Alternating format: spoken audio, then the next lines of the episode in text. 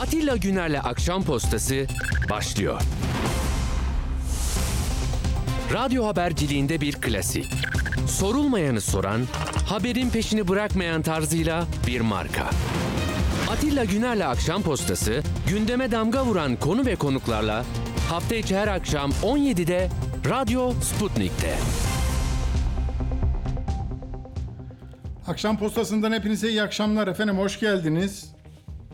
Bugün 6 Temmuz ve biz Türkiye'yi, dünyayı anlamaya çalışıyoruz. Yorgunsunuz, çalışıyorsunuz, koşturuyorsunuz. Pek çok meseleyi parmaklarınızın ucunda tuşlara dokunarak öğreniyorsunuz zaten ama oldu, bitti falan diyor. Hani ben de kendimce bir şeyler yapıyorum. Onun için beraberiz. Biz sizi seviyoruz. Siz de bizden bir şeyler aldığınız için buradasınız. İyi ki birlikte bir şey yapıyoruz. Efendim şimdi Merdan Yanardağ tutukladılar. Bir sözü kenarından köşesinden eğdiler, büktüler, içeri attılar. Bu sözlerin benzerlerini biz defalarca duyduk ama Türkiye öyle bir ülke ki bu sözler ne zaman söyleniyor ve kim söylüyor? Dert o. Yani çözüm süreçlerinde bunun 10 katı kuvvetinde aynı cezaya mahkum Abdullah Öcalan'la ilgili söylendi. 26 televizyon Diyarbakır Nevruz törenlerinde onun mektubunu satır satır okudu. TRT hem TRT'nin Türkçe hem Kürtçe bölümü bunları yayınladı. Bunlara bir şey olmuyor. Yani her türlü ı, yakınlaşma, onu önemseme halleri iktidar sahipleri ve çevresindeki çeperindekilerle yapılıyorsa mesele yok. Ama sen zaten hani düşman hukuku uygulanacak ağır muhalefet yapan seçimlerde de az çok belki birinci turda kazanmamızı engelleyen gruplar içinde yer alan birisiysen o lafı Galip Ensarioğlu'nu eleştirmek için söylüyor olsan da seni alırım atarım. Tamam. Merdan da diyor ki ben zaten buradayım ve hiçbir şekilde beni e, yani durduğum yerden başka yere e, götüremezsiniz. Ben buradayım diyor.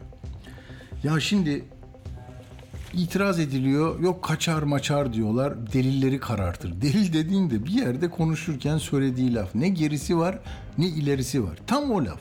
O lafın da önünü kesmişler atmışlar.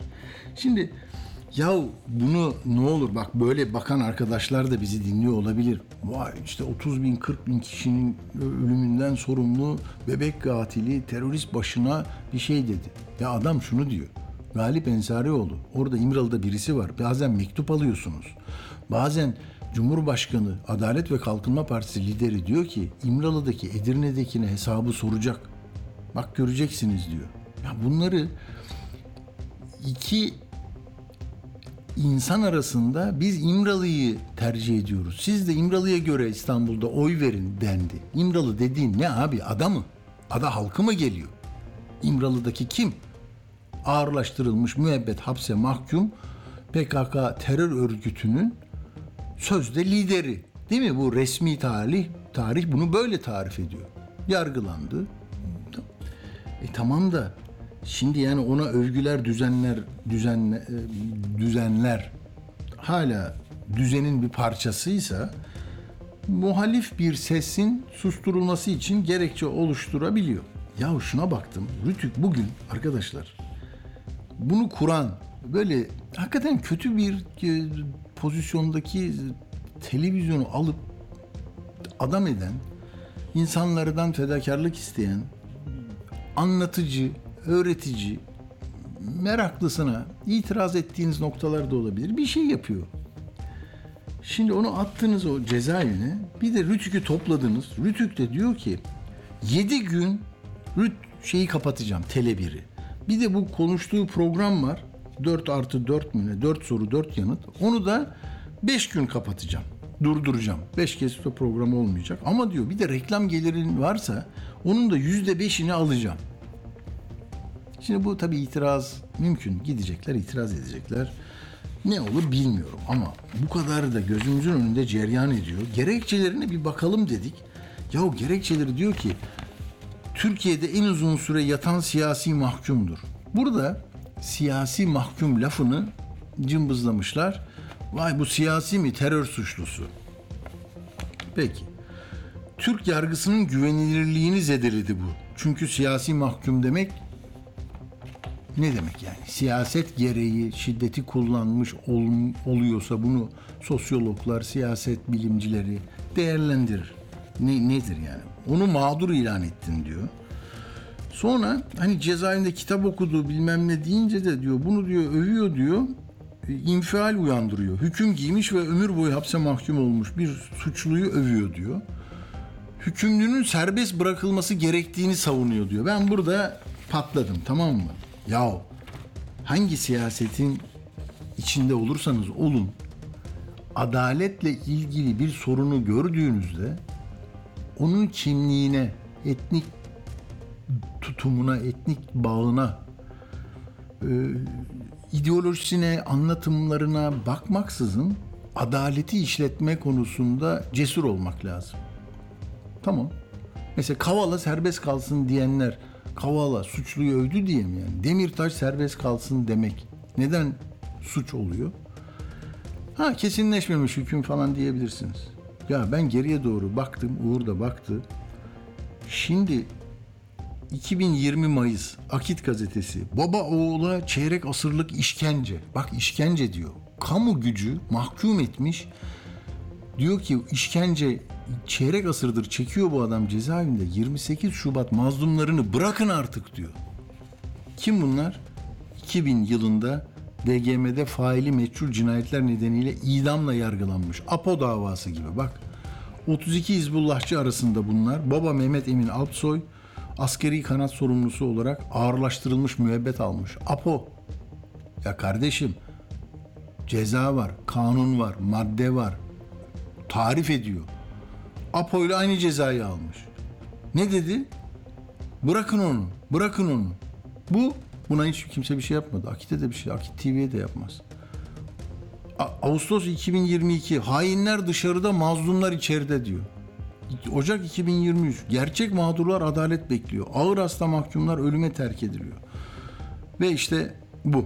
Sonra bu tahliye oldu galiba. Uğur onu yazmamışsın. Emin Alpsoy tahliye olduysa bildirin bana. O yazılardan sonra tahliye ettiler diye biliyorum ben. Erdoğan şey dedi yani yaşlılığından dolayı onları bıraktı yani.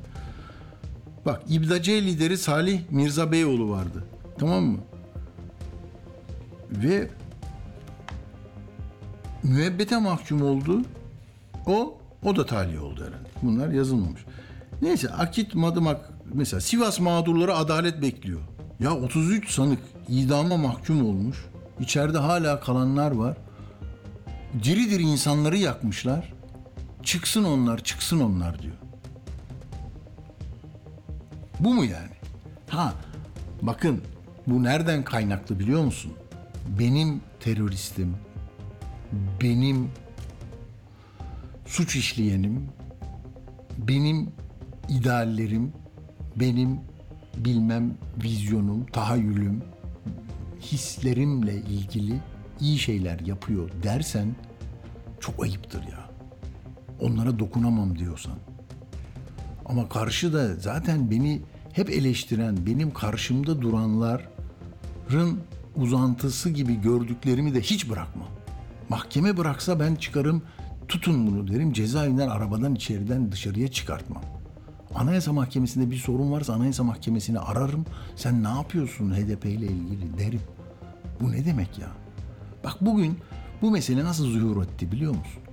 Ne olur bak bugün daha 15 dakika oldu. Daha metinleri gelmedi. Belki ben yayın sırasında Arda Uğur bana atar onu. Erdoğan'ı dinledim. Genişletilmiş il başkanları toplantısı biterken bir konuda Fatiha istedi.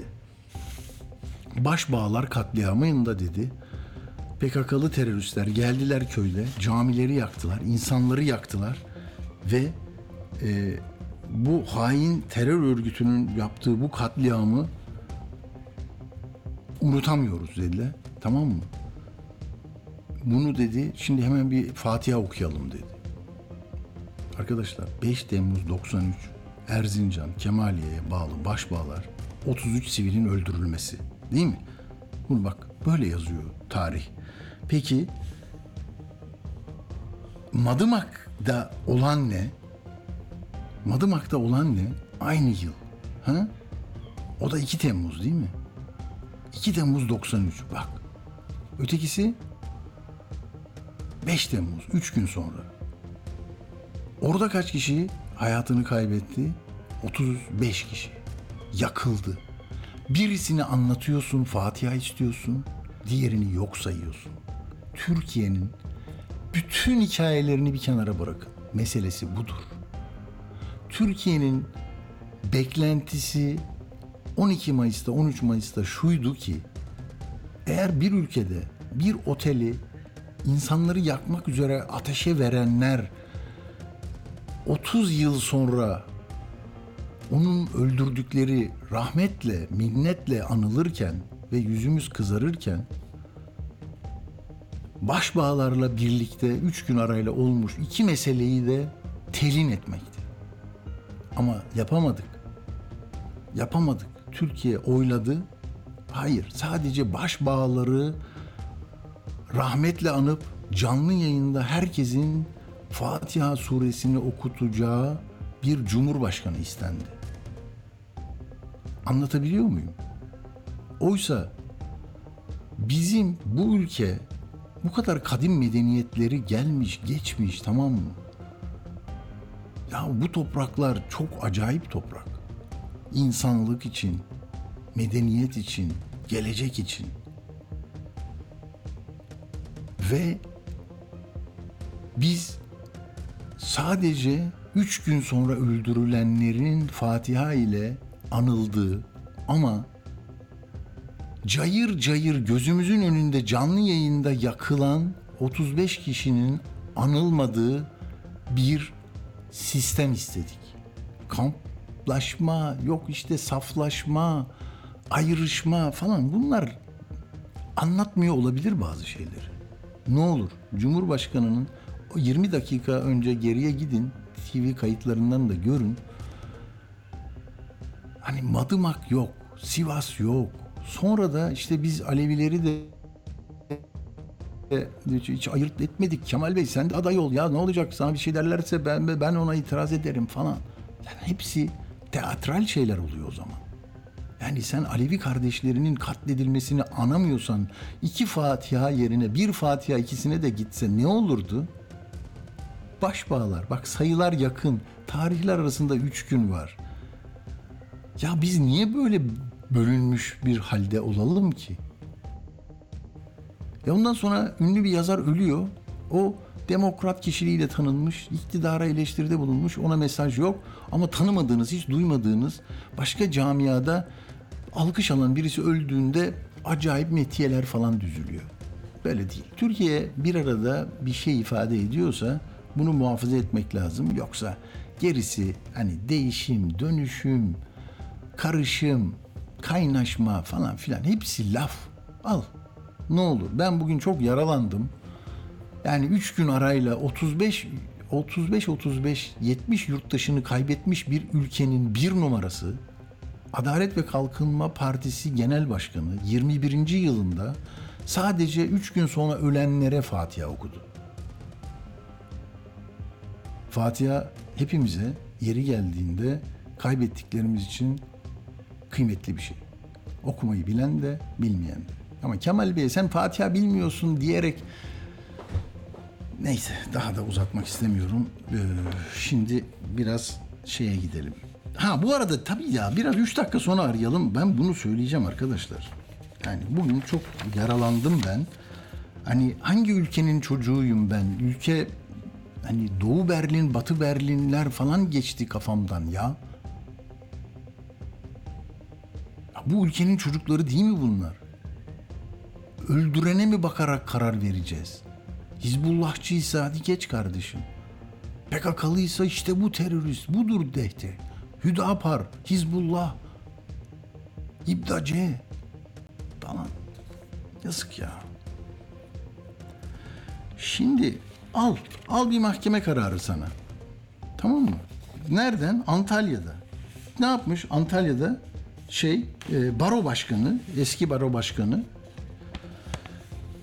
yani bunun için söyleyeceğim. Deniz gezmiş Mahir Çayan Ulaş Bardakçı için bir şey yazmış tamam mı? Onların ölüm yıl dönümünde. Dava açmışlar hakkında. İyi ki bak öyle hakimler var. Beraat etmiş. Diyor ki kamu düzeni açısından açık ve yakın bir tehlikenin ortaya çıkması halinde e, suç oluşturur diyor. Sanığın Deniz Gezmiş'in doğum gününü kutlamak maksadıyla paylaşmış olduğu herkesin bir denizi olmalı ibareli tweetle ilgili olarak kamu düzeninin açık ve yakın tehlike duçar kaldığına ilişkin güncel somut veri yok. Mevcut değil. Beraat ettirmiş. E şimdi yani o, onlar da değil mi asıldılar adaletsiz bir yargılamayla gittiler yani bu genç yaşlarında. Ona da birisi bir şey demiş.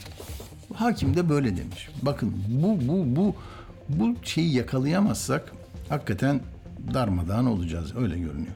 Şimdi şimdi ne yapalım? Hadi bakalım. CHP hani CHP şunu demek istemişti değil mi? Altılı masa kenarda, köşede, sağ tarafa doğru genişlediler ama dedikleri şuydu. Başbağları da anacağız, Madımağı da anacağız. Çünkü kaybettiğimiz 70 cansa 35'i orada canice oteli yakmak isteyenler vardı. Diğeri de silahlı terör örgütünün mensupları bir misillemeydi belki bilmiyorum. Kemaliye'de başbağlarda insanları katlettiler. Ama tek bir katliamın maktullerine sadece bir birisine katliamlardan birisine Fatiha okunmanın bence Fatiha'nın ruhuna da aykırı olduğunu düşünüyorum. Neyse Kemal Bey işte diyecektim ki şu yani Kemal Bey başarılı olmuş olsaydı herhalde bu Temmuz'da önce Madımağı anacaktı, Fatiha okuyacaktı, sonra da başbağları. Ama bugün Türkiye Cumhuriyeti Cumhurbaşkanı Madımak'tan sıçradı. Üç gün sonraki başbağlara canlı yayında Fatiha okuttu. Bu kadar. Benim gazeteci olarak gördüğüm, anladığım budur. Şimdi CHP tartışılıyor ya hemen uzatmayalım. Kemal Büyük Yüksel. Koç Üniversitesi'nden siyaset bilim üzerine çalışan bir akademisyen. Daha önce de aslında konuşmuştuk. Neden konuşmuştuk? Hani altılı masaya altı soru denmişti. Zamanında sorulmuş. 3 Ocak'taydı. Yani seçimlere epey bir vakit vardı.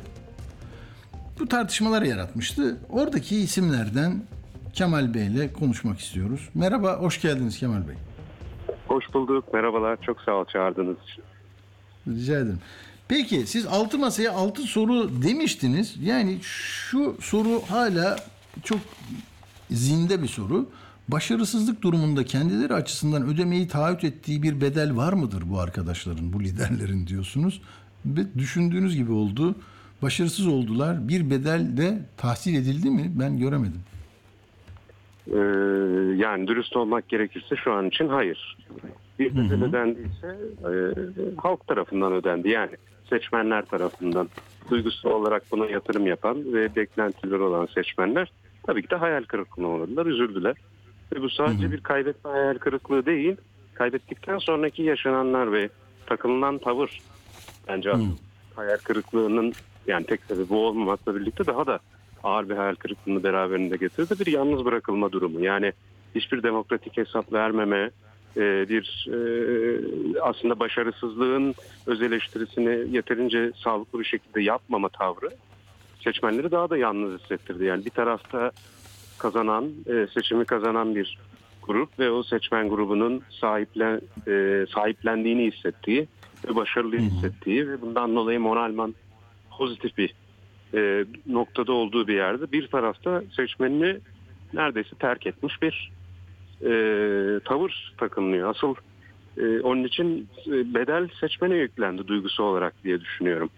burada. Kendi, Peki siz bu soruları sorarken Kemal Bey oradaki muradınız neydi? Yani bir kaybedilme endişesi taşıyordunuz daha açık şeffaf olsun sorgulayabilelim nereye gidiyoruz değil mi? Yani bir eksik varsa kazanılacak aday bu tabii bir şey oldu o simgesel bir laf oldu da siz ne diyordunuz? Yani e, bu imzacılar o gün için biraz da hışma uğradınız değil mi siz?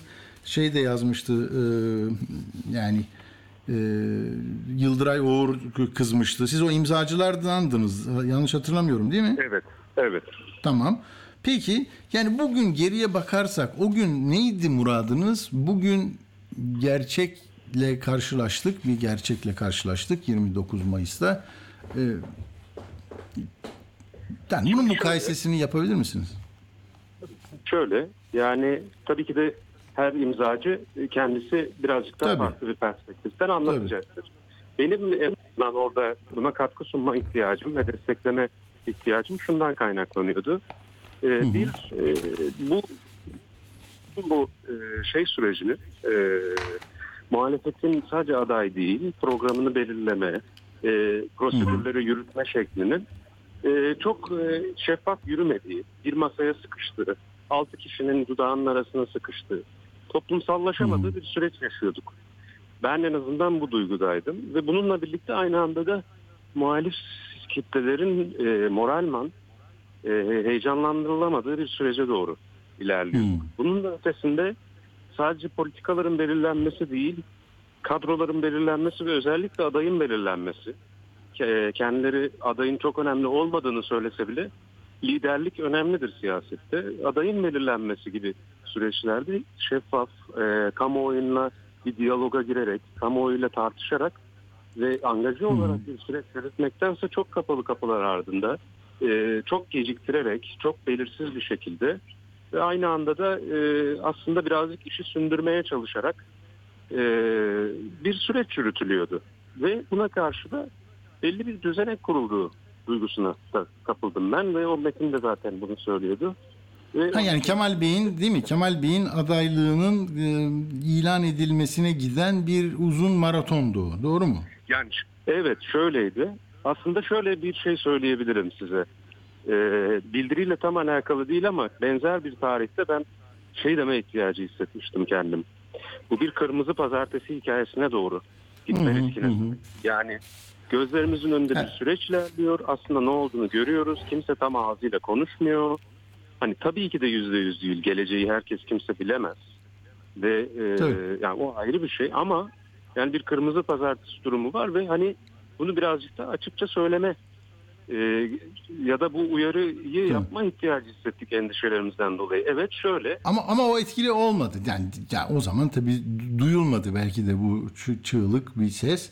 Bugüne gelelim isterseniz. Dünü tartışmaktan çok bugün Tabii. yani verili olarak neredeyiz? Yani kaybedilmiş bir seçimin müsebbiplerini mi arıyor Türkiye muhalif olan yani Erdoğan'ın olmadığı bir yönetimi e, hayal edenler ne ne diyor? Onları liderliğini onların liderliğini yapan Kemal Bey ne diyor? Yani burada bir tablo ne ve ne, ne olmalı? Nasıl aşılmalı? Şimdi şöyle e, seçmenle yani seçmen deyince de çok şey oluyor. İnsanları tabii böyle Tabii. e, robotik varlıklara indirgeyerek konuşmak gibi oluyor. İnsanlar diyelim yani vatandaşlar. Daha muhalif eğilimli olan vatandaşlar. Belki bir şeylerin değişmesini isteyen vatandaşlar. Daha sert muhalif de olabilirler ya da daha ortada arada kalmış insanlar da olabilirler. Le, bu grupla e, şu anki kurumsal muhalefetin özellikle Cumhuriyet Halk Partisi'nin çok farklı bir realitede yaşadığını düşünüyorum ben şu anda ve önceliklerinin de algılarının da e, farklı olduğunu ve bir ciddi bir bağ kopuşu hem duygusal bir kopuş hem de bir iletişim e, yani herhangi bir iletişimin yaşanmadığı bir süreç yaşıyoruz. Bir Hı hı. e, bağ yok. E, seçmenler birazcık da kendi hallerine bırakılmış bir şekilde belki de nasıl bir yani politik bir tartışma dönecekse nereye doğru bir yön tayini olması lazım. Toplumun yani bir değişim arzusu var ama tabii ki de çok daha erken şu an bunu konuşmak için. Ama bir şey var yani en azından seçmen tabanında.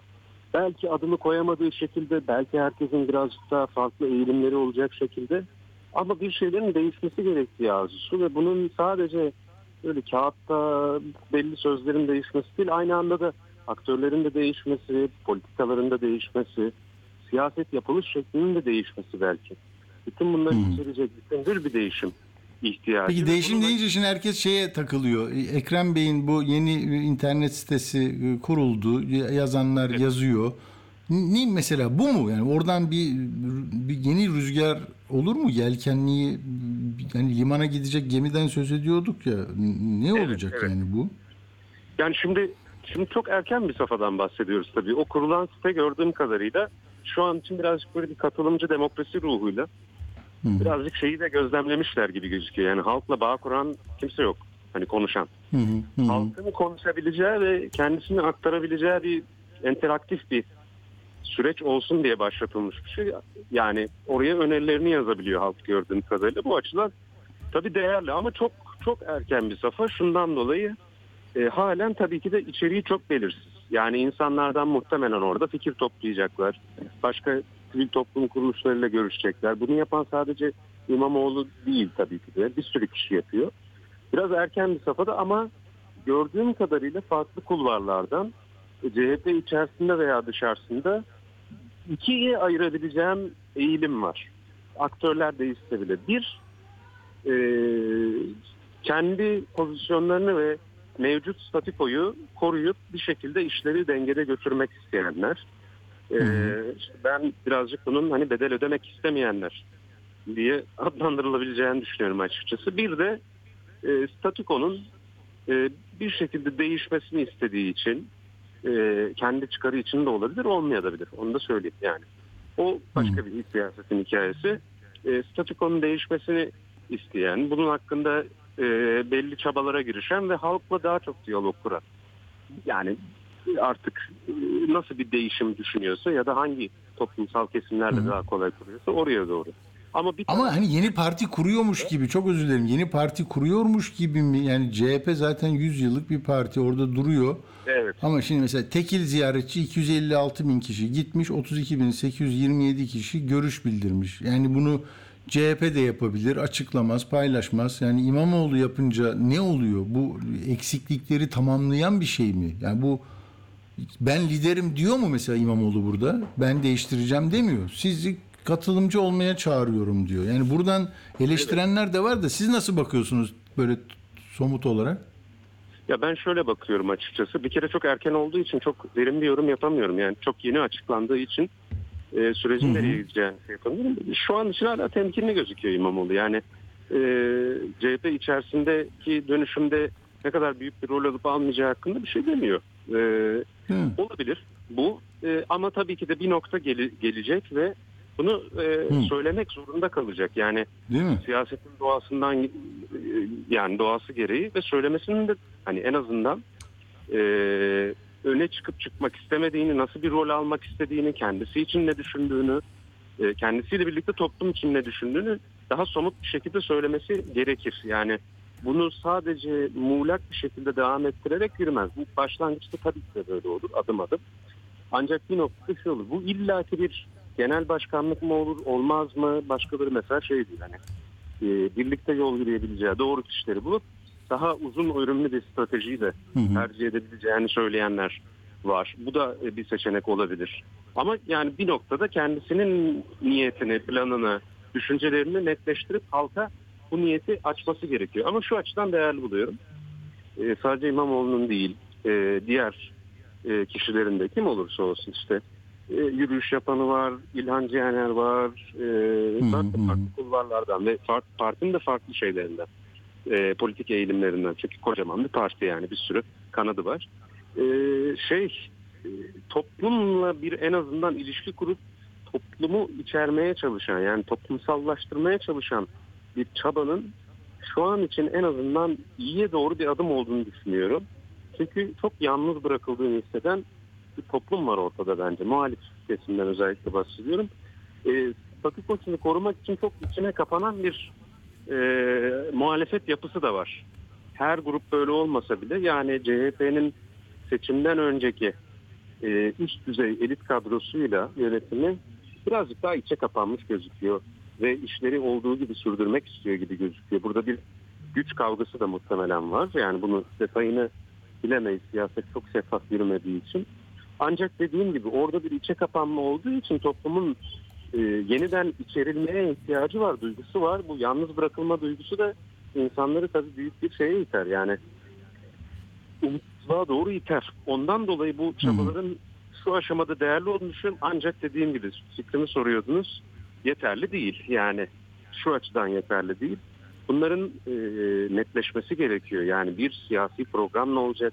Aktörlerin rol almak istediği yer ne olacak? Bunları dürüstçe söylemeleri gerekiyor. E, bunun da zamanının yani bu yaz bir pişme zamanı olacak gibi gözüküyor. E, Peki ama- CHP'de arayış içinde olunan nedir? İdeolojik bir tutum mu? Sağ değil, sol. Mesela şey ne diyor? Ee, Bolu'dan yürüyor. Tanju Bey ne anlatıyor? Ben onu oradan indireceğim. Ben Atatürkçü çizgi diyeceğim. Muharrem İnce diyor Atatürkçüleri attılar. Yani Atatürkçülerin hepsi buraya gelse iktidar mı olunacak? Ee, yani e, siyaset bilimi CHP'nin şu andaki tutumlarını yorumlarken nerede e, pozisyon e, tayin edecek ona ve o ne yani kim neyi değiştirecek? Belki son 3 dakika 4 dakikada onu söyler misiniz? Yani seçmen bir yanda duruyor. Birileri de diyor ki sen Atatürkçü değilsin. Bize attın ondan. Yok sen işte mezhepçi oldun. Bir şey herkes bir şey diyor da ne, ne- nasıl olacak yani? Ya şimdi şöyle, e, sonuçta her politik eğilimden grubun ya da aktörün bir başarısızlık sonrası bu başarısızlığın sebeplerini okuma şekli kendi politik eğilimlerine göre farklılaşıyor. Şu yüzden kaybettik, bu yüzden kaybettik. O sebep yani e, ortaya koyduğu sebepler de zaten nasıl bir değişim olması gerektiğinin zeminini oluşturuyor. Eğer e, şeyse görüş, hani bir örgütlenme pratiği başarısızlığıysa e, mesele sadece ideolojik değil, iyi örgütlenemedik, örgütleri dönüştürmemiz lazım diyenler çıkıyor mesela. E, eğer yeterince ekonomik olarak vurgulu şeyi vurgulayamadıysak sosyal adaleti daha bir sola kayış en azından ekonomik olarak diyorum yani. E, ekonomik sol programı güçlendirme şeyi. Bir tarafından halkın eğer şey talebi karşılanmadıysa işte CHP'nin özüyle, kimliğiyle ilgili bir savrulma yaşadığı o seküler Atatürkçü kimliğinin fazla bozuldu. O tarafta öyle bir yorum yapıyor. Yani burada siyaset biliminin ya da siyaset bilimci birinin e, doğrusu şudur demekten çok farklı eğilimler Doğru. e, yaptığını söyle ne yapmaya çalıştığını ve nereden okuduğunu söylemek mümkün. Çünkü birazcık subjektif kalıyor. Yani seçim neden kaybedildi sorusunun cevabı da yüzde yüz çok ortada değil. Ama şu var yani seçim neden kaybedildi diye sorunca en azından şöyle bir negatiften okuyarak şunu söylemek mümkün oluyor. Bir, seçim e, şundan dolayı kaybedildi kesinlikle. Yani muhalefet ne yaptıysa her yaptığı yanlış olmayabilir ama ne yaptıysa kaybetmesine sebep olan şeyleri içeriyor yaptığı şeyler. Bunun içerisinde de tabii ki de en kritik sorgulanacak şeyler muhalefetin en ana hatları. Yani adaylık olur, muhalefetin kurgulanış şekli olur, altılaması olur, politikalar olur. Tartışma buradan çıkıyor. Ama tabii ki de bir değişim arzusu en azından halk düzeyinde şöyle basitleştirilebilir. Ee, ideoloji önemli. Zaten ideoloji olmadan sığ bir siyaset okumasıyla tıkanma noktasına gider siyaset. Daha derin bir politik inceleme gerekiyor. Ancak halk için yani gündelik hayattaki insan için şu çok önemli. Yani gündelik hayat derken ayırmaya da gerek. Benim için de önemli. Hepimiz için önemli demek istiyorum. Yani daha e, day to day life'ımızda yani. Değişimin gerçekleştiğini görmek için bunun gerçekten görülebilir düzeyde bir sonucu olması gerekiyor ve bu çok aktör bazlı bir şey.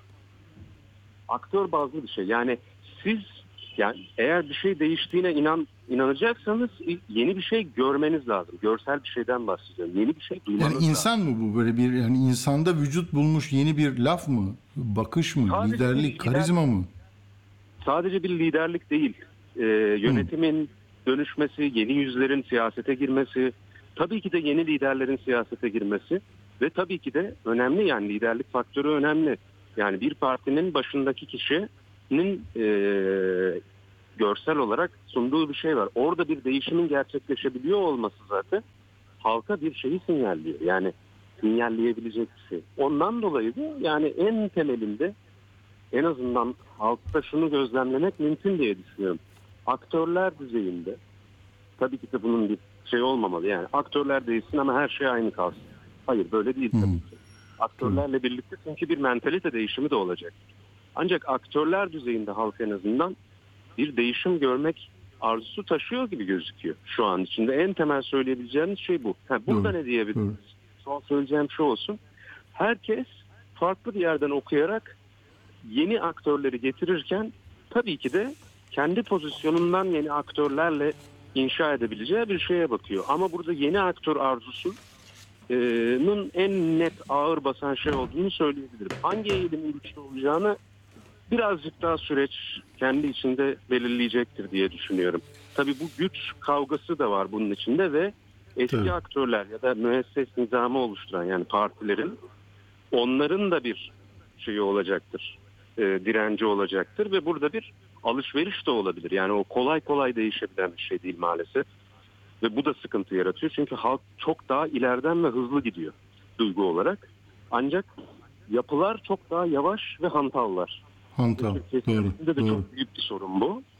Ee, Doğru. Mesela yani. Adalet ve Kalkınma Partisi'nin 11,5 milyon üyesi var. Ama böyle bir askeri nizamla ne bileyim istişareyle neyle yapıyorsa bir şey yapıyor ki iyi yapıyor demek ki. Ev ev geziyorsa anlatıyorsa bu enflasyonu nasıl anlatıyor bu göçmen meselesini nasıl anlatıyorsa buradan bir rıza üretiyorsa muhalefetin de herkesin de buradan bir sonuç çıkarması beklenir. Ben de e, böyle e, kendi kendi şey yorumumu yapmış. Buyurun son. Ee, AK Parti ile ilgili sadece şunu söylemek isterim. Yani e, bir e, iki tane şey. Bir medya gücünü çok başarılı bir şekilde kullanıyorlar ellerindeki. Tabii. Yani söylemleri çok iyi inşa ediyorlar. Propagandayı çok işini iyi yapıyorlar. Ancak şu var. Bütün bunları geçelim. Yani sadece bu değil. AK Parti çok örgütlü bir parti. Bunu kabul etmesi lazım yani muhalefetin Tabii. Türkiye'deki. Örgütlenme pratiği konusunda da başarılı bir parti. İdeolojik olarak muhalefetle uyuşmayabilir fikirleri. Ama örgütlenme pratiği çok kılcallara kadar toplumda ilerliyor. Bu da bir Tabii. toplumsal mücadele geleneği. Aslında solda da olan bir şeydi. Bu hatta Refah Partisi'nin zamanında soldan taklit ederek de Tabii. güçlendirdiği bir tarafıydı. Tabii. Sol mahallelerden mahalle temsilciliği değil mi? Her sokakta bir şey vardı. Evet. Doğru. Peki buradan daha öğrenecek çok şey var. Ee, Kemal Bey çok teşekkür ediyorum. Kemal Büyük Yüksel Koç Üniversitesi si- siyaset bilimci. Sağ olun. Sağ olun. Hoşçakalın katıldığınız için. Sağ olun. Evet. Sağ olun. Evet böyle işte CHP bir yeniden yön ararken e, o yapısını e, nereye çevirecek, nasıl gemiyi ne kadar tornicistan yaptıracak bilmiyorum ama mesela CHP 7 ilde görevden almalarda bulundu. Böyle kararları var. Hani Beykoz ilçe yöneticisini de almışlardı. Şimdi bakın bu başka bir şey ama oyları muazzam artmıştı. Muş'ta, Ağrı'da, Mardin'de, Van'da, Hakkari'de. Buradaki yöneticiler alındı. İl başkanları alındı görevden. Bak Ağrı'da Kemal Bey yüzde 40 65 almış. Esamesi okunmazdı. Muş'ta 58 almış. Bu Ağrı bak Muş gitti bunlar. Mardin yüzde 66 Kemal Bey. Van yüzde 62. Hakkari yüzde 72. Ya bu yüzden hani neredeyse terör örgütüyle ilişkilendirip böyle bir tablo yayınlamadılar mı AK Partililer? Dediler ya bak hiç de alakası yokmuş PKK ile. Bakın bu illerde nereye çıktı. Yahu CHP öyle bir parti ki anlaşılması da zor bir parti ki kardeşim. Ağrı, Muş, Mardin, Van, Hakkari'deki il yönetimleri alındı. Hatay'da Saman'da 91.79 Kılıçdaroğlu görevden alındı. Defne 90.4 alındı. Arsuz %75 Kemal Bey alındı. Erzin 46. Belen 29. Tamam onu belki yani rakamsa mesele alınmış olabilirdi. İnanılır gibi değil. Tamam mı? Yani bunu niye yaptılar? Tamam ha- hani 14 Mayıs'ta e, e, 50.5 ile öndeydi Kemal Bey şeyde Hatay'da deprem mağduru çok acıların yaşandığı bir yer. Depremde de e, e, yani Şefkat Eli'nin en uzak e, en geç geldiği yer. Sonra Erdoğan orada işte 14 Mayıs'la 28 Mayıs arasında yine bir şeyler yaptı. Ve orada Kemal Bey'i geçti. 50.6 o oldu. Kemal Bey 49'da kaldı. Dolayısıyla CHP'de bunları e, uğurlamış. Şimdi İlhan Cihaner adayım diyor. Ee, İmamoğlu işte sitesinde 256 bin tekil ziyaretçim var benim 32 bin 827 de görüş ve öneri yazdılar. İçinde ne yazdılar bilmiyorum ki belki birisi de ağır bir şey laf etmiştir. Yani bir şey ne işin var senin burada diyenler de var onu bilmiyoruz. Kapalı bir kutu tamam mı? Hani neyse Ahmet Hakan da İmamoğlu neden lider olamaz diye o da kendi kendine başka bir şeyden girmiş. Çünkü hesap kitap adamı elindekini kaybetmekten korkuyor diyor. Kılıçdaroğlu kadar bile cüretkar değil diyor. Yola baş koyamıyor diyor. Hakikaten bir ürkekliği var. Yani ben hemen iyi oynarım ama ben topu oynamadan önce bir bakayım. Gelin siz seyirciler bir yerinize girin, oturun, bağırın, haydi gel falan filan. Bir de hani benden önceki o forvet 10 numarayı değiştirelim, teknik direktörü değiştirelim der gibi bir şeyler. Okan Müderrisoğlu da Ekrem Bey değişim değil değişiklik istiyor demiş. Hani şeyde de medyada da bu meselelere kafa yoranların böyle lafları var. Ama arkadaşlar başka bir şey oluyor ya. Yani sizin bu sandık merakınız var ya sandık ne demek? Değil mi? Temsili demokrasilerde gidip iradenizi ortaya koyuyorsunuz. Yaptınız onu. Can Atalay'ı milletvekili yaptınız şekli şartları yerine getiriyor devlet. Tamam mı? Bak anayasası var, yasaları var. Tüzüğü, yönetmeliği, genelgeleri, YSK'sı her şeyi var. Bunları aşıyorsun. Aday oluyorsun. Tutuklu olman neyi, neyi değiştirir ki? Sen masum bir Türkiye Cumhuriyeti hukukçususun. Sırf geziden dolayı sana bir çentik atılmış. Hani bunun bedelini ağır ödeyecekler diyor ya Erdoğan. Dediği zaman bunun karşılığı zaten bu şeydir. İddianame esas hakkındaki mütalasıdır bu. Dolayısıyla hiçbir hakim yok ki bunun bedelini ağır ödeyeceksiniz dedikten sonra beraat versin. Ki verdi. Ona rağmen Gezi'de beraat verdiler. Ama sonra vay böyle mi olur dendi. işler döndürüldü, döndürüldü, bir şeyler oldu. Ya Can Atalay 14 Mayıs'ta milletvekili oldu yemin edemiyor. Tebrikleri kabul edemiyor. Biz de ne yapalım? İşte bir eksiğiyle 559 olsun diyoruz. A, gir bakayım meclisin şeyine 600 yazıyor. Eksik yok ki. Hatay. Şimdi bazen eleştiriler şöyle oluyor. Ya buna da mı katlanacağız? Bunu da mı normalleştireceğiz? Yok. Haklısınız. İşte onun için de Türkiye İşçi Partisi Can Atalay'ın seçildiği o siyasal parti Mecliste eylem yapıyor. Hatay'da vatandaşlar yapacak. Bir, yeni bir bence rüzgar bu. Bunu iyi iyi değerlendirmek lazım. Ben geçenlerde neyse bu benim şahsi bir görüşüm ama ne bu samimi bir program ya. Ben de dedim ki mesela ya işte eskiden pahalılık olurdu, şu olurdu, protestolar olurdu değil mi? Yani işte emeklilik hakları için, her şey için bir şey olurdu. Yani Can Atalay'da mesela seçenler, seçilen bu vekilin bırakılmamasını protesto etmek için toplansalar yasak mı yani? Biz seçtik nerede, niye seçilmiyor diye böyle bir şey demişliğim vardı yani. Peki şimdi Sera Kadıkil, e, tip milletvekili, işçi partisi milletvekili hattımızda. Merhaba Sera Hanım, hoş geldiniz. Merhabalar Atilla Bey, yayınlar diliyorum. Çok teşekkürler. Şimdi e, Can Atalay'ı parlamentoya getirmek için ne yapıyorsunuz? Bilmeyen olabilir. Bunun için yapıyorsunuz? Adaletsizlik tarafı nedir bunun? Daha önce Türkiye böyle bir ım, adaletsizlik yaşadı mı? Bizi bilgilendirirseniz, dinleyenleri bilgilendirirseniz sevineceğiz. Aynı zamanda siz hukukçusunuz onun için isabetli. Elbette seve seve. Öncelikle teşekkür ediyoruz gerek konuya dair ilginiz gerek az önce yaptığınız yorumlar için.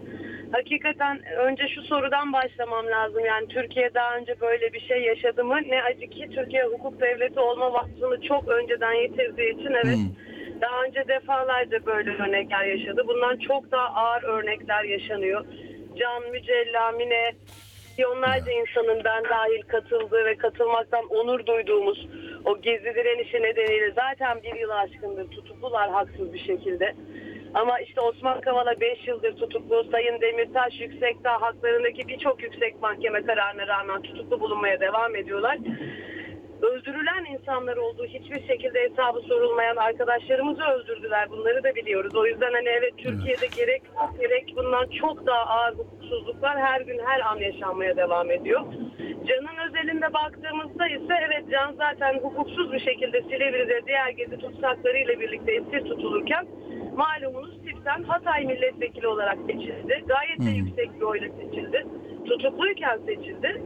Şu soru burada belki sorulmalı. İlk defa mı bir millet e, insan tutukluyken milletvekili seçildi? Hayır. Daha önce defalarca bunun örneğini gördük. Daha önce defalarca yaşadık. Bu da bir ilk değil. Ama sanıyorum Can'ın olayında bir ilk vasfını taşıyan şey Yargıtay Savcılığı'nın hukuka karşı hile yapıyor oluşu şu anda açıkça. Çünkü Atilla Bey bizim anayasamızın bir 83. maddesi var. Yani biz bu konuyu anlatırken birçok insan bilgi eksikliğinden ileri gelebilir elbette. Şöyle de düşünüyor. Tabii. Ne var canım tutuklu işte mahkeme salmak isterse salar. Ya da işte bizim görüşümüz serbest kalması gerektiği yönündeki görüşümüz hukuki bir görüş. Bunun aksi yönde de bir görüş olabilir. Önce şunu netleştirmem lazım sanıyorum. Hayır bunun aksinde bir görüş olamaz. Çünkü dediğim gibi daha önce defalarca tartışıldı bu konu. Ve bizim anayasamızın bir 83. maddesi var.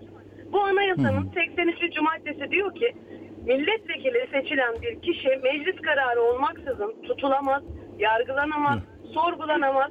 Bu açık açık yazıyor ve bunun altında iki tane istisna belirtiyor anayasa. Diyor ki bir, ağır cezayı gerektiren suçüstü hali ki Gezi'nin üzerinden 10 yıl geçti. Sizin de isabetle ifade ettiğiniz gibi bu saçma sapan davayla ilgili zaten beraatler verildi. Daha sonra Evet. özel yetkili hakimler atandı. Onlar bu hükümleri verdiler ve şu anda hala hazırda Adalet Bakan Yardımcısı olarak da ödüllendirildiler.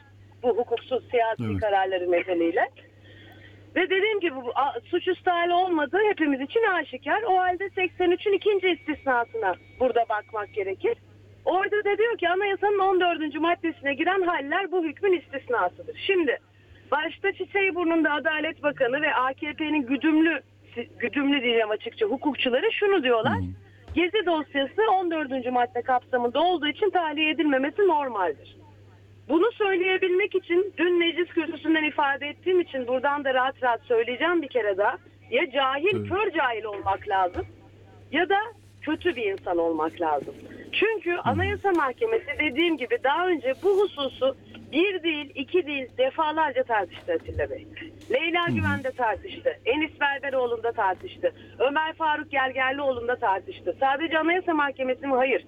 Yargıtay Ceza Genel Kurulu Ahmet Şık kararında tartıştı. Ve her Tabii Gergerlioğlu, Gergerlioğlu da çok enteresandı değil mi? Gergerlioğlu da gözümüzün önünde yaşandı o da ya. Tabii ki geçtiğimiz dönem bir milletvekili arkadaşımız gözümüzün önünde yaka paça meclis polisi tarafından alınıp götürüldü. Biz bu rezilliği de yaşadık yani hani. Ve Anayasa Mahkemesi kararıyla tekrar görevinin başına döndü. Ve bu kararların hepsinde Atilla Bey Anayasa Mahkemesi şunu diyor. Kardeşim 14. madde uyarınca Anayasanın 14. maddesi şöyle bitiyor. Bu hususta bu maddeye dair hususlar kanunla düzenlenir. Buna dair hiçbir düzenleme yok. Ve Anayasa Mahkemesi diyor ki bunun kararını ben veremem. Yani uzatmak istemiyorum ama özeti şu Atilla Bey. Anayasa Mahkemesi diyor ki 83 meclis kanun çıkarıncaya dek hangi insan hangi suçtan olursa olsun tutuklu bulunurken milletvekili olarak seçilirse sen onu serbest bırakacaksın kardeşim. Bunu açık açık diyor. Birden çok kararında diyor. Buna rağmen Can Atalay 52 gündür göz göre göre anayasa ayaklar altına alarak esir tutulmaya devam ediliyor Silivri'de. Ve bunu da şu şekilde yapıyorlar. İnanın bir hukukçu olarak sanıyorum en çok kanıma dokunan derler ya kısmı da burada başlıyor. Biz tahliye talepli dilekçeyi Yargıtay Savcılığına verdik. O savcılığın görevi bu dilekçeyi alıp ilgili ceza dairesinin önüne tahliye ile ilgili karar vermek için koymaktır. Ve bu dilekçe dairenin önüne gittiği andan itibaren yine CMK 105 uyarınca 3 gün içinde bakın 3 gün içinde mahkemeye karar verme yükümlülüğü yüklemiştir. Kanun yüklemiştir. Ve şu anda bizim ülkemizin yargıtayı yüksek mahkemesi o savcılık aldığı dilekçeyi bu hüküm işlemeye başlamasın Vermiyor. diye savcılığa yollamıyor Atilla Bey. Yani Yazık bu ya. böyle- Yani ne olacak 18 yıllık cezası var ben bunu onayım ondan sonra da artık bu orada bile genel kurul var değil mi? Tasdihi karar var bir sürü şey var A, bırak sonradan hukuk içinde yanlış eksik Avrupa İnsan Hakları Mahkemesi'ne kadar AYM'ye kadar gidecek bir süreç var ama dışarıda olsun parlamentoda olsun ne zararı var Can Atalay'ın yani? İşte ay şurada da şöyle de bir şey var. Aynı 83. madde diyor ki yani kararı da veremez Yargıtay. Durdurmak zorundasın yargılamayı. Değil mi? Bir Ha ben hani hayır onların mantığıyla onların mantığıyla diyorum. Hani şimdi vatandaş ya 18 yıl almış. E, dur iki gün bekleyin sonra da onu almak zor olur. Şimdi onansın çıkmasın diye hani böyle de mi anlatıyorlar? Mesela resmi bir ağız nasıl anlatıyor bu tabloyu? Aslında şunu net ifade etmem lazım. Ne ne ne MHP'li ne AKP'li herhangi bir resmi ağızdan bu rezilliği açık açık savunan doğru düzgün bir beyan gelmiş Ya. değil. Adalet Bakanı bir iki hafta önce çıkıp apır sapır bir açıklama yaptı. O hükümlüdür diye yalan söyledi. Mesela hükümlü falan değil Bak. hala tutuklu statüsünde. Ve bu az önce bahsettiğim anayasanın 14. maddesi kapsamında olduğunu eee buyurdular. Yani Anayasa Mahkemesi kararları yokmuş gibi, Yargıtay Ceza Genel Kurulu kararları yokmuş gibi, biz ilk kez böyle bir şey yaşıyormuşuz gibi çıkıp böyle kendi kendine tırnak içinde kullanıyorum bir hukuki yorum yapma hakkını kendinde gördü ama ülkenin bütün saygın hukukçuları sağcısından solcusuna aynı şeyde birleştiği için o da bunun arkasında duramadı ve uzatmadı bu konuyu daha sonra başka bir açıklama gelmedi. Yani dün mecliste ben bir konuşma yaptım. İsim isim AKP Grup Başkan Vekiline, MHP'nin hukukçu Gördüm. başkan vekiline sordum. Meclis tutanaklarında da bu var. Cevap bile veremediler Atilla Bey. Yani kötü değil hayır şu sebeple böyle bile diyemediler. Yani çünkü diyemezler dedim ya bir parça öz saygısı olan bir insanın şu an bu rezilliği savunma gibi bir lüksü zaten yok. Böyle bir hukuksuzluk içerisindeyiz biz ve şu durum yani sizin dediğiniz şey bırak bari çıksın hani hükümden sonra şey olsun. Şu soruyu sormak lazım. Hatay halkı Can Atalay'ın Gezi'den tutuklu bulunduğunu bilmiyor muydu ona oy verirken? Tabii. Yani Tabii. 80 milyon Hataylı aptal da bir tek siz mi akıllısınız tek başınıza da anlıyorsunuz her şeyi. Hani halkın iradesini gasp etmiş durumdalar. İş sadece Hatay'da değil. Bugün bir milletvekili evet ilinden seçilir ama bütün Türkiye'nin vekili olur. Tabii, tabii. Şu anda Tabii. bir kişi eksik çalışıyoruz biz ya. Bütün kararları sakat. Bütün verdiğimiz işlemler lekeli. Yani zaten parlamentonun itibarını ayaklar altına alalı bir hayli zaman olmuştu bu insanlar. Yani utanç duyarak söylüyorum ben bunları. Hem bir hukukçu hem bir parlamenter olarak. Bir saray noterliği gibi faaliyet gösteren bir yer var. En azından kağıt üstünde bile olsun anayasaya uygun hareket etmek e, gibi bir sorumluluk üstünde hissetmeyen bir rejim kendini bütün varlığıyla, bütün gövdesiyle Can Atalay dosyasına koymuş durumda. Ya. Siz az önce güzel ifade ettiniz. Hani bu can bu bedende durdukça diye başlayan nutukları var ya zatı muhteremin. Evet, evet, Onun evet. bir yansımasıdır bizim yaşadığımız. Yoksa hukukun H'siyle anayasanın A'sıyla uzaktan yakından bağdaştıramaz bunu. Değil bir hukukçu okuma yazma bilen herhangi bir birey. Peki son 4 dakikada hmm, bu bu gördüğümüz tabloyu değiştirmek için nasıl bir yöntemle neyi anlatacaksınız Türkiye'ye? Parlamentoda var bir e, eyleminiz, bir de Hatay'da olacağını düşünüyoruz. E, Bunun etkili olup olmaması tartışması bir kenara dikkat ve yoğunluk kazansın bu mesele e, diye düşünüyorum ben. Önemli bir çıkış bu. Onu bize aktarır mısınız? Hayır yani önce onun motivasyonundan başlayayım çünkü özellikle seçimlerde alınan genel muhalefet için söylüyorum bunu Ee, yenilgiden sonra diyeceğim. İnsanlarda ciddi bir e, şey kaybı da oluştu, ümit kaybı. Hani biz bir şeyler yaptıkça ya işte ne olacak ki, ne değişecek ki? Hı hı. Hani aman zaten memlekette hukuk mu var, siz ne anayasasından bahsediyorsunuz diyenler oluyor. Ama biz kurulduğumuz günden beri şuna söylüyoruz ki Tayyip'in Tayyip Erdoğan adaylığında da aynı şekilde savunmuştuk anayasaya aykırılığını. Bir şeyi değiştirmeye gücümüzün yetmiyor olması ona itiraz edemeyeceğimiz ya da susup korkup oturacağımız Tabii. anlamına gelmiyor. Biz de tam olarak dediğiniz gibi evet bugün Hatay'da mesela 20 noktada ki o insanlar depremden yeni çıktılar. Hala çok zor koşullarda derme çatma barakalarda bile değil çadırlarda tuvaletsiz bir şekilde yaşarken bir yandan da kendi dertlerini mecliste dile getirsin diye oy verip seçtikleri vekili dışarı çıkartabilmek için bugün çadırlarından çıkıp nöbetler yaptılar. Yani Hatay'da bir eylemlilik başladı. Pazar günü çok daha büyük ve geniş katılımlı bir mitingimiz Hatay'da olacak. Hafta başı itibariyle de Silivri'de bir takım eee, eylemlerimiz devam edecek. O şekilde söyleyeyim. Meclisteki eylemimiz de bugün Hatay'da yapılan eylemlere dikkat çekmek için yapılan bir eylemdi. Şunu da ifade etmem lazım. Yalnızca biz yani Türkiye İşçi Partisi değil, işte e, Can'ın arkadaşları diye bir grup kurdu. Avukat dostlarımız, meslektaşlarımız, çok farklı hukuki kesimlerden, Can'ın avukatlığını yaptığı toplumsal davaların ailelerinden. Yani bu ülkede bir anayasa var kardeşim ve sen bunu uygulayacaksın iradesinden bir adım geri atmayan herkesten de ciddi bir destek görüyoruz. O yüzden de hani bu sesi yükseltmeye ve bu ülkenin anayasasına, bu halkın iradesine sahip çıkmak için elimizden gelen ardımıza koymayacağız alacağımız sonuçtan bağımsız olarak. Peki e, zaten şimdi bana yazan arkadaşlar var dinleyenler İzmir'den Muharrem Bey, Ebru Hanım onlar da diyorlar ki e, insanlar e, sesinizi medyada daha çok e, görmek istiyor ama medyada belli zaten. Onlar da biliyor bunu da.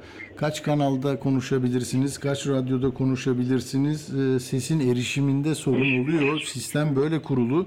Ama buna rağmen e, mutlaka bunlar çok kıymetlidir. Bizler de bunu e, dinleyenlere duyurmak istedik. Sera Kadıgil, e, Türkiye İşçi Partisi Milletvekili Can Atalay'la ilgili meseleyi ve izlenecek stratejiyi anlattı. Çok teşekkür ediyoruz bizimle olduğunuz için. Sağ olun. Biz teşekkür ediyoruz tekrar yer verdiğiniz, sesimize ses kattığınız için. iyi yayınlar diliyorum tekrar. Çok teşekkürler. Sağ olun. Evet böyle gerçekten Türkiye hukuksuzluğu gördüğü zaman bu hukuksuzluğu kanıksamak normal ya daha nelerini gördük demek durumunda değil. Daha iyi, daha yaşanır bir Türkiye için sesini çıkarmalı. Akşam postasından hepinize iyi akşamlar efendim. Türkiye ve dünya, ekonomi ve siyaset, öne çıkanlar, konuşulanlar. Biz ne yaşıyoruz? Böyle geçim derdinden mi? Kültürel bir mesele mi? Kimlik mi? inanç mı? Bu insanların tepkileri nasıl bir anda siyaseti yeniden şekillendirecek güce ulaştı? Bütünün parçaları, buradaki öncelikli toplumsal kesimler kim olacak? Oralar çok belli olmadığı için olup bitenlerin perde arkası.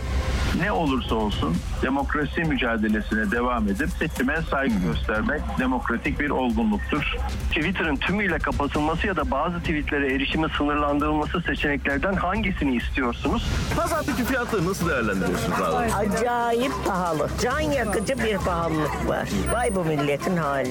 Radyo haberciliğinin dört ödüllü programı. Radyo Sputnik'te Atilla Güner'le Akşam Postası programında söylenen sözler. Radyo yayıncılığı ödülü kazananı Atilla Güner, Atilla Güner'le Akşam Postası hafta içi her gün saat 17'de tekrarıyla 21.30'da Radyo Sputnik'te.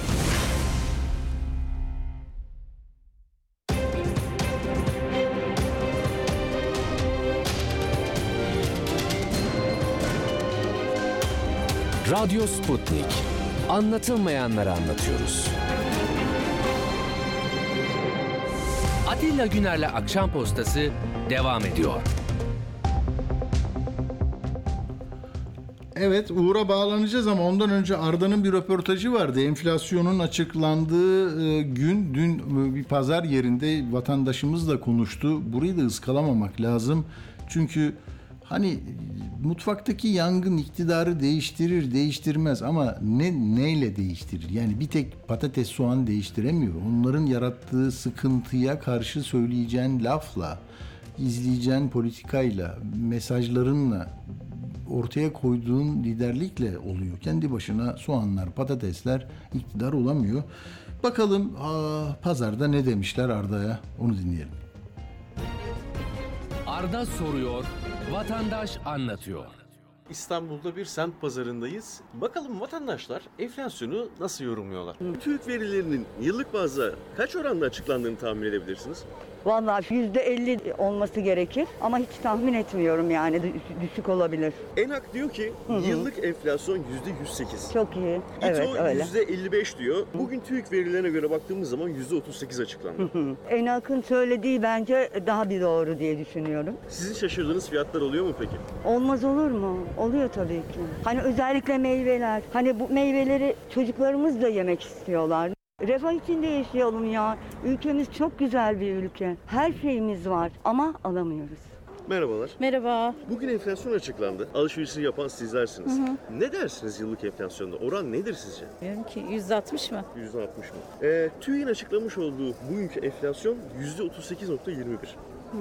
Ama ENAK mesela %108 açıklıyor bu oranı. Ee, İTO ise yıllık olarak baktığımız zaman %55. Ha, yıllık olarak tabii ki 200 senedir bir pahalılık var. Ama birkaç güne göre bugün iyi. Marketlere göre de iyi. Dün hiçbir şey bulamayınca açıkçası fiyatlara bakmadan bir alışveriş yaptım o korkuyla. Siz sabah... E, 9'da geldim. Evet. Evet. Neden erken geldiniz? Hiçbir şey yoktu dün marketlerde. Hiçbir markette olmaması biraz enteresan geldi. Biraz kıtlık korkusu beni korkuttu. Merhaba abi hoş geldiniz. Pazardayız. Siz de burada pazardasınız. Satışınızı yapıyorsunuz. Evet. Yıllık bazda TÜİK'in açıklamış olduğu enflasyon oranı sizce kaçtır? Vallahi o kadarını bilmiyorum. Siz peki bir sene içerisindeki fiyatları ne kadar değiştirmiş oldunuz? Yüzde elli. %50. Evet. TÜİK %38 açıkladı. Normaldir abi. ENAK %108 açıklıyor ama. 108 açıyor da masraflar giderler karşılamıyor ki. Sıkıntı orada. Bugün eleman sıkıntısı. Adam yerinde malı ekiyor bir masraf. Malı toplayacak bir masraf. Geliyor bir masraf. Hepsi bunlar para. Sebze, meyve, yeşillik olarak diğer gıda ürünlerine göre fazla yükseliş değil. Mesela atıyorum sana domates 25 lira. Geçen sene 10 lira 15 liraydı. Ama bunu peynirle, zeytinle, karabiberle karşılarsak normal. Bir kilo peynir geçen sene 60-70 liraydı bu sene 200 lira. Karabiber en basit örneği. Ben geçen sene evime aldım 15 lira. Bir kilosu bu sene 150 lira. Tam 10 katı. Akşam saatleri olacak artık pazar bitiyor. Elinizde ürün kaldı. Dikkat ediyor musun mesela durumu iyi olmayan insanlardan karşılaştığın Var abi geliyor, geliyor var, var geliyor. Akşam üstünde bekleyen insanlar var burada. Akşam üstü geliyor mesela atıyorum sana bir maydanozu 5 liraya alamıyor. Akşam üstü iş olursa fiyatlar düşmüyor. Ama oldu ki iş olmadı. Fiyatlar Elde mesela- kalınca ürün. Maydanoz 5 lira. Bu maydanoz yarına kalmaz. Sararma yapacak. Onu ben biliyorum. Ama ne yapıyorum? 3 lira, 4 lira. En son ihtimal 2 tane 5 lira temizliyoruz. Ama fiyatlar gerçekten devde, meyve, yeşillik. Millete göre pahalı ama masraflar çok ağır olduğu için kurtarmıyor. Şimdi bu röportajı Temmuz 2023'te yapıyoruz. Evet. 2024 yılına geldiğimiz zaman da bu fiyatlara çok ucuzmuş diyecek miyiz? Büyük ihtimalle öyle olacak abi. Büyük ihtimalle öyle olacak. Diyeceksin niye? Her gün masraflar yükseliyor abi. Tablo bu.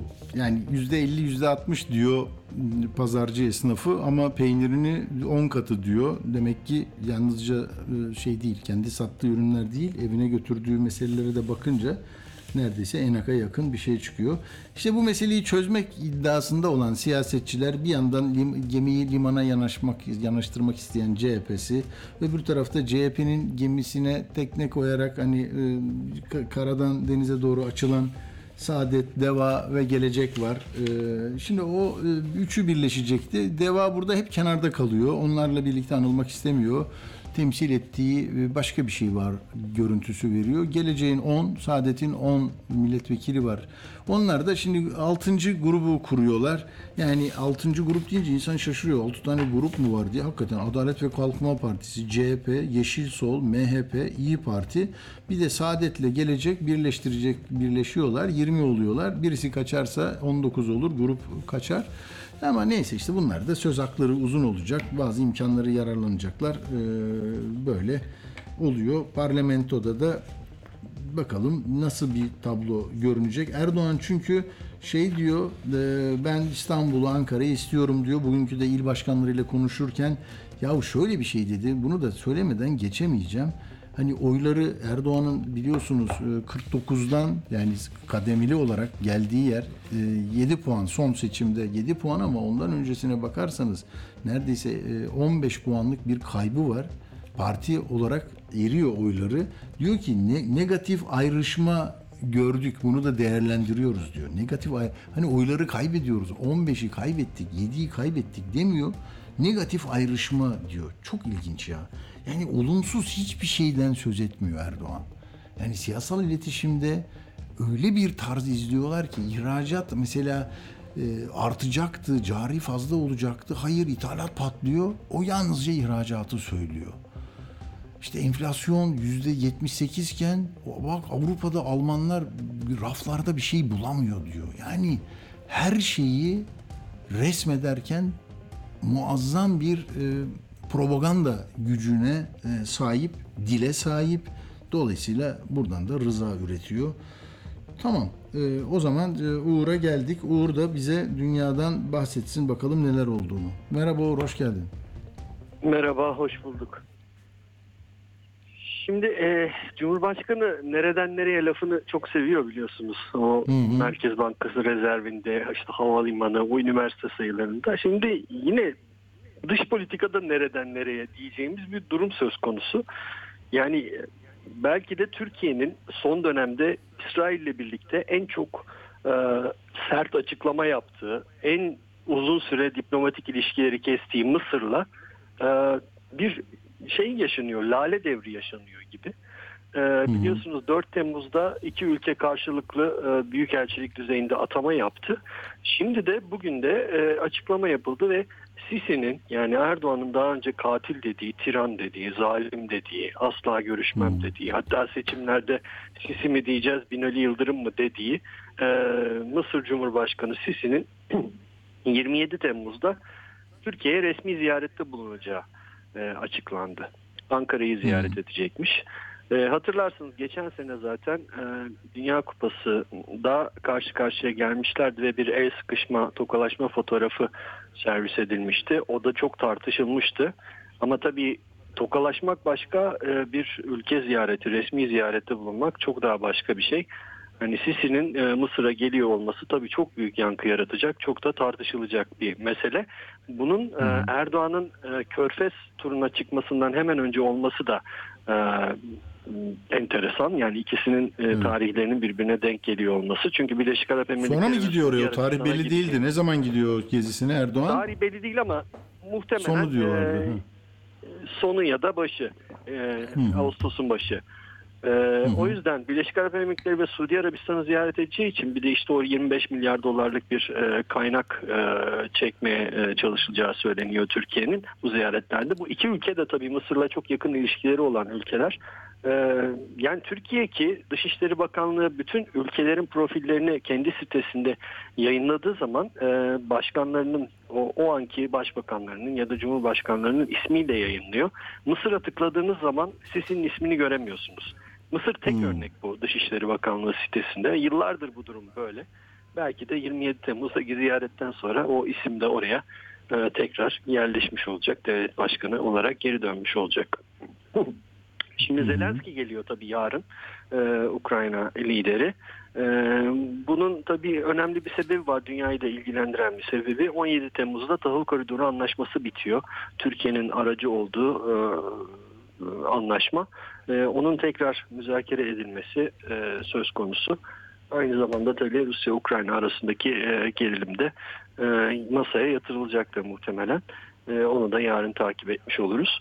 Ee, İsveç meselesi gündemden düşmüyor çünkü İsveç yani ne yapıp edip bir şekilde artık NATO'ya üye olmak istiyor. Türkiye'de ayak diremeye devam ediyor. En son işte bu Kur'an yakma olayından sonra e, yeniden sert açıklamalar yapıldı.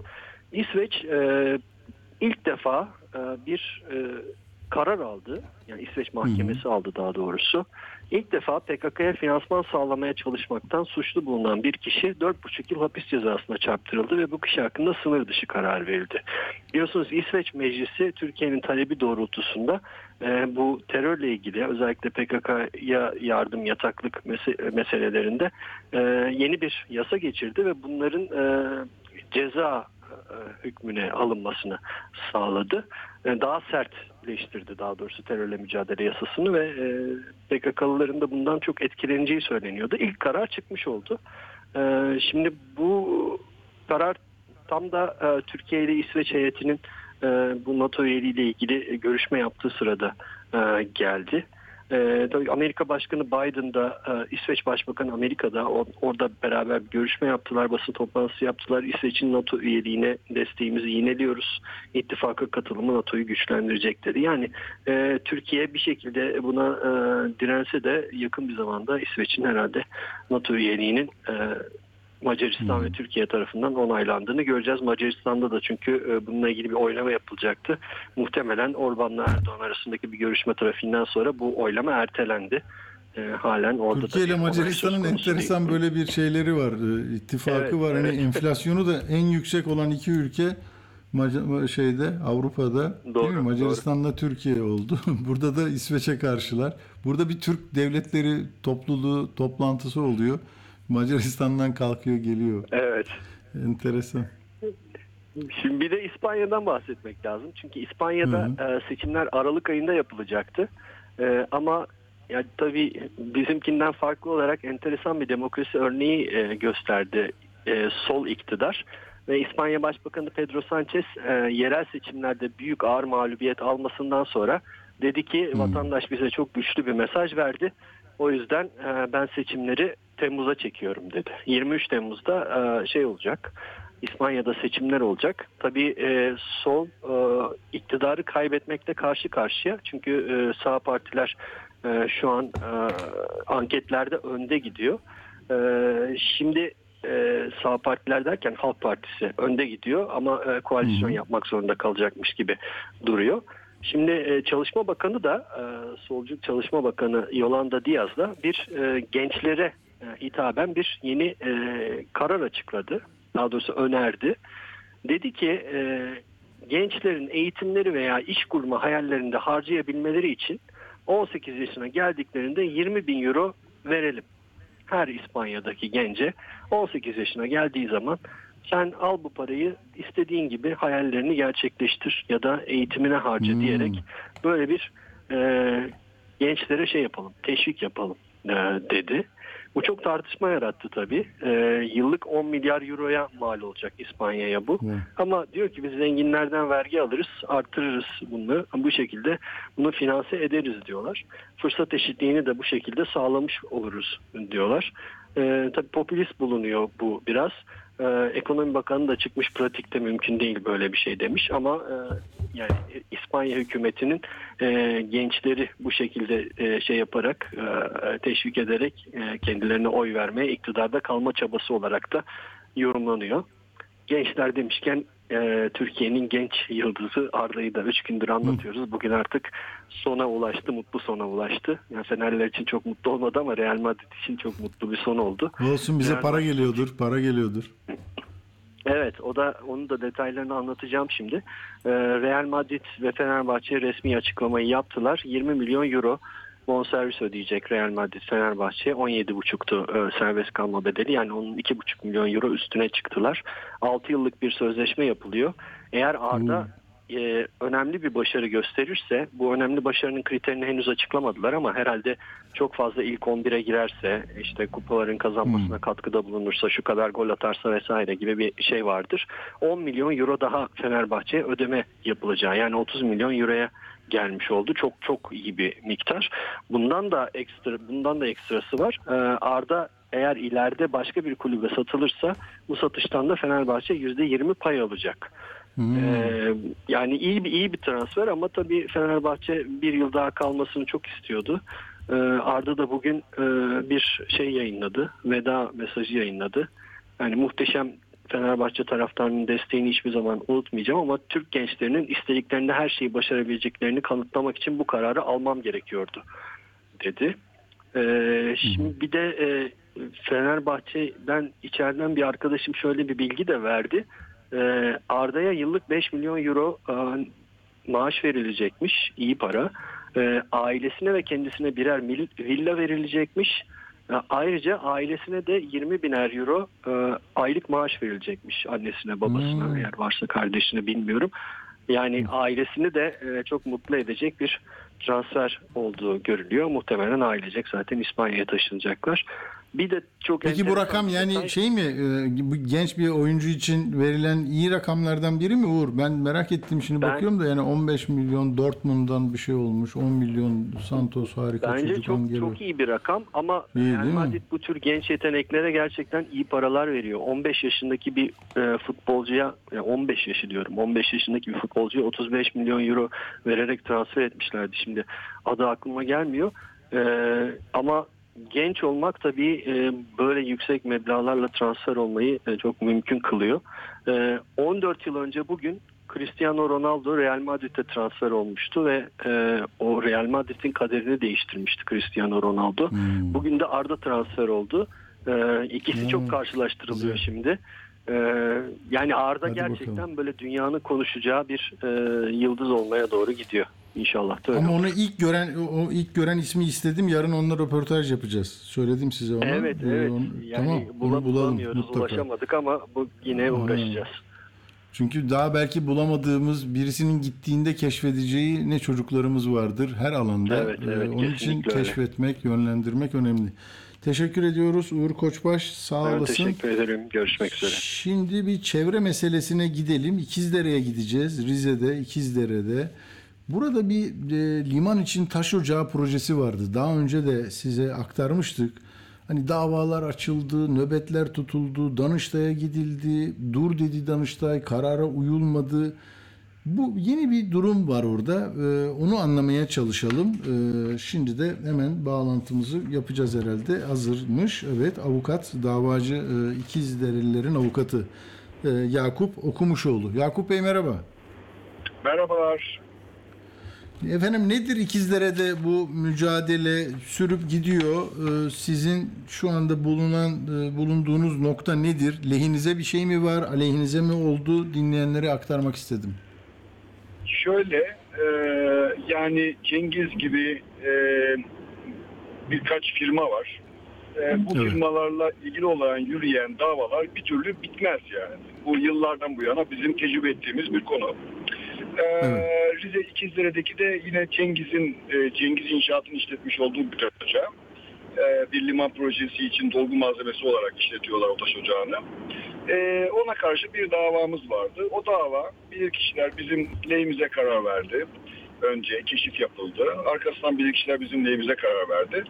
E, Ne dedi yani? Buradan bu taşı almak iyi bir şey değil diyorlar değil mi? Yani e, hem Yani doğaya orada- zarar veriyor. Orada yani şöyle şimdi bizim açmış olduğumuz dava e, chat sürecinin e, hatalı olduğu, e, chat gerekli değildir şeklinde verilen kararında hukuk uygun olmadığı yönüyle bir dava.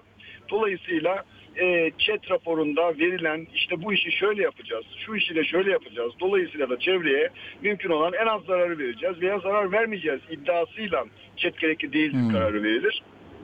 Biz de bunu dava konusu ettik ve neticede bilirkişiler de yaptıkları çalışmalarda, araştırmalarda e, o taş ocağının işletimi sırasında e, bir sürü belirsizliğin olduğunu, bu belirsizliklerin giderilmesi için çeşitli raporlara ihtiyaç olduğunu, bu raporların da dosyada olmadığını, dolayısıyla chat raporunun eksik bir rapor olduğunu, dolayısıyla da çevreye, doğaya zarar verip vermeyeceği noktasına bu chat raporuyla hareket edilirse sonuca ulaşılamayacağı gibi bir cevap şey oluşturur, rapor oluşturdu. Aa, Bu rapor mahkemeye geldi, bizlere geldi, bunlara itirazlar edildi. Hani bu rapor neticede bizim lehimiz olduğundan mahkemenin iptal kararı vermesi beklenirdi. Fakat mahkeme bir türlü iptal kararı vermediği gibi yürütmeyi durdurma kararı da vermedi. Öyle devam etti bir süre filan dava. Arkasından bir baktık e, mahkeme e, ben tekrar bilirkişilere soracağım. E, dosyaya sunulan şimdi raporlar oldu. Yani bu arada raporlar sunmuş Cengiz İnşaat bir sürü o bilirkişinin eksik dediği raporları sonradan tamamlamış falan böyle. Ondan sonra bunları soracağım demiş. Arkasından e, sordu. Bir kişiler de ha ey tamam güzel bu raporlar geldiyse ve bu raporlarda söylendiği gibi çalışılacaksa o zaman çevreye doğaya e, çok daha büyük zararlar olmayacak filan şeklinde e, bir raporlama yaptı. Bunun üzerine de mahkeme davayı reddetti. Biz de buna karşı e, itiraz ettik Danıştay'a ve dedik ki yani idari yargı e, çet sürecinin tamamlama merci değildir. E, idari işlem tesis edildiği tarihteki haliyle denetlenir.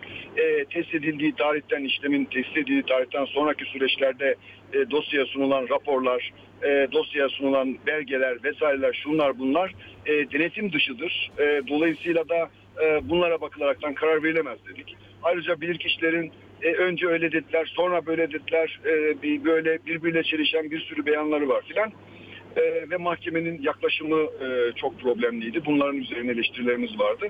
Danıştay e, netice itibariyle bu eleştirilerimizi dikkate uygun buldu ve dedi ki ey idare mahkemesi sen dedi e, chat raporunu ancak tesis edildiği tarihteki haliyle denetleyebilirsin. Sonradan sipariş raporlarla e, sonradan dosyaya sunulan raporlarla, sipariş raporlarla e, bu süreci tamamlayamazsın. Senin böyle bir işlevin yok.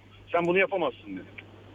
İki, bu bilirkişilerin tarafsız olmadığı noktasında kendilerine gelen giden bir takım dosyalardan elde ettiği bilgiler üzerinden bir karar verdi. Bilirkişilerin iki tanesinden biri e, Trabzon Valiliği'nin e, Maçka ünitesinde e, ziraat mühendisiymiş. E, Kamu diğer görevlisi, Bir bilirkişi de kamu görevlisi. Diğer bir bilirkişi de e, Rize ve Trabzon valisinin birlikte oluşturdukları bir işbirliği ya da ne, ne derler birliğin e, 15-16 yıllık memuruymuş meğerse. Bizim davamız Rize valine karşı. Dolayısıyla bu bilirkişilere zaten tarafsız demiş. Tarafsız değil dedi ve bozdu. Bu bozdu. Durum bu. Vatandaşın tavrı nasıl Yakup Bey? Vatandaş nasıl? Yine orada yani bir yandan taş ocağı çalışıyor, taşları alıp limana götürüyorlar mı? Yani du- şöyle, Tabii götürüyorlar. Halen çalışmalar devam ediyor. Ee, liman projesi e, 2023'ün Eylül-Ekim'inde, Kasım'ında bitecek gibi e, e, e, bilgisi var. Yani o şekilde taahhütler var.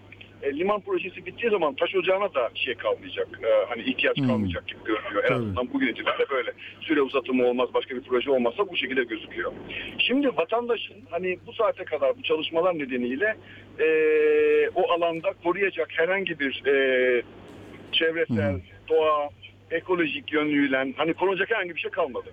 Ee, yani o dağı indirdiler, o dağı e, törpülediler, o dağı parça parça ettiler.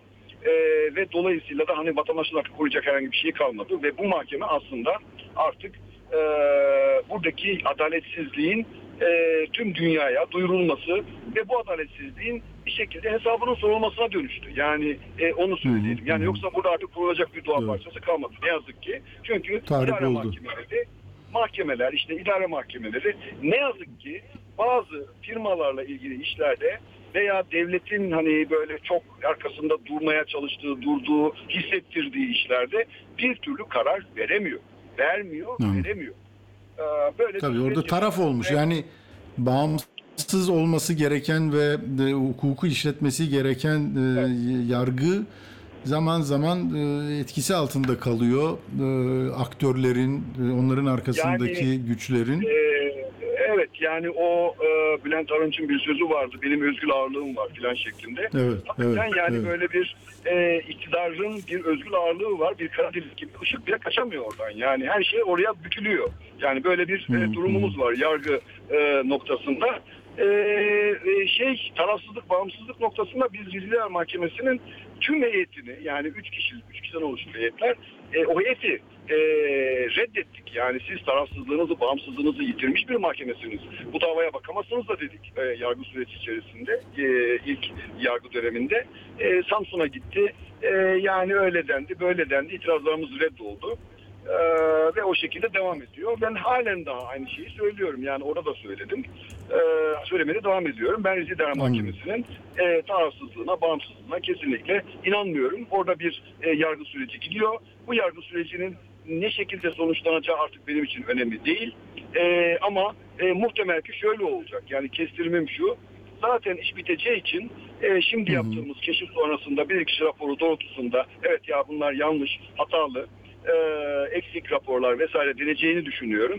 Bu dendiği noktada mahkemede iptal kararı verecektir. Ama ne zaman verecek? Atı alan Üsküdar'ı geçmiş oluyor. Atı alan Üsküdar'ı geçiyor değil mi Yakup Bey? Mesele iş, bu. iş bitti. Yazık. iş bitti. Yani Yazık. liman Yazık. projesi bitti. Bittikten sonra zaten taş ocağı işlemeyecek. Artık Cengiz'in de mahkemeyle uğraşmasına gerek yok. Dolayısıyla mahkemede artık iptal kararı verebilir gibi bir durum var.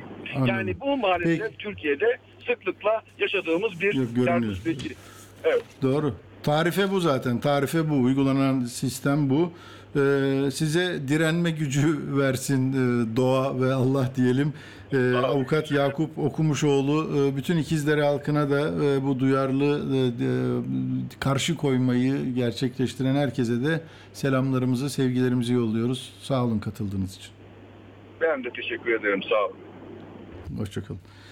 Evet böyle arkadaşlar her yerde hukuk, adalet işte Can Atalay orada e, yani beraat edip cezaevinden çıkacakken içeri tekrar tıkılan e, Kavala orada Her şey darmadağın. Merdan Yanardağ'ın mektubunun birkaç bölümünü okuyarak bitirmek istiyorum. O da yani bir siyasi eleştirmek için kullandığı ironik yaklaşım nedeniyle cezaevinde. Ee, şöyle diyor. Bir mesaj var burada ilginç. Bu rejim sürdürülebilir değildir. Ancak bu rejimden kurtulabilmenin bir şartı ve tek bir yolu vardır. O %48'lik büyük direniş potansiyelini korumak, güçlendirmek ve geleceğe taşımaktır. Bu nedenle muhalefet güçlerinin kendi iç tartışmalarına gömülmeleri büyük bir hata olacak ve tarihsel fırsatın kaçırılmasına yol açacaktır. Yapılması gereken şey ilerici, demokrat, cumhuriyetçi ve sol güçlerin arasındaki birlik ve dayanışma ilişkilerini geliştirmektir. Yani burada tabii CHP kendini arıyor, sorgulama var, haklı olan e, yanları kuvvetli. Ama yine buradan hani kırmadan dökmeden diyor cezaevinde e, bulunan bir gazeteci siyaset yapmıyor. Örgütlü bir politika e, arenasında e, aktör değil ama o da sorumluluk bilinciyle bunları söylüyor. Bu seçimlerin kaybedilmesiyle diyor yakında diyor şey var yerel seçim var. Bu seçimlerin ka- kaybedilmesiyle iktidarın önünde denge ve fren işlevi görebilecek hiçbir kurumsal yapı kalmamıştır. Yani geride bıraktığımız seçim düzeltiyorum. Dolayısıyla diyor ki operasyonun bana yapılan operasyonun amaçlarından biri de muhalefet bloğunun parçalanmasıdır. Kısmen başarılı oldukları da İyi Parti'nin tutumundan anlaşılmaktadır. Bu da enteresan. Hakikaten ben bakıyorum Tele1'de İyi Parti'den o Bahadır Erdem'in sözleri, orada bazı İyi Partililerin hani kendilerini daha milliyetçi bir noktaya taşıyalım gayretiyle Merdan'a ağır laflar söylemeleri, videoları paylaşmaları bu sonuçta etkili oldu.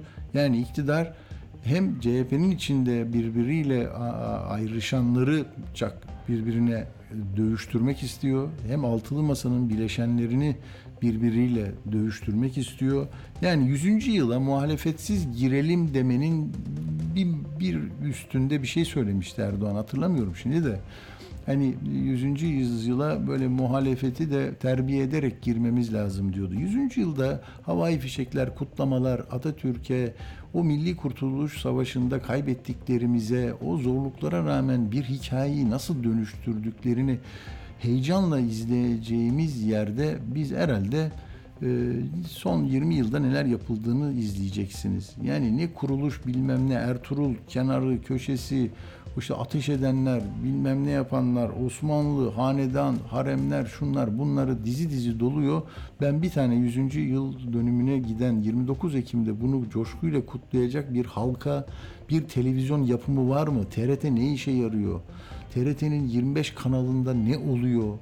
Bugünden başlasan her gün bir şey anlatsan sığmaz Cumhuriyet'in o başarıları. Ama eğer bunu yok saymak istiyorsan ve kurduğun yeni sistemin adını e, öne çıkarıp diğerini zaten 80 yılda bir şey yapmadınız biz yaptık diyorsan nasıl kaynaşacağız? Başbağlara Fatiha okutup Madımak'ın adını bile anmamak ne ne demekse e, hepsi birbirini tamamlıyor.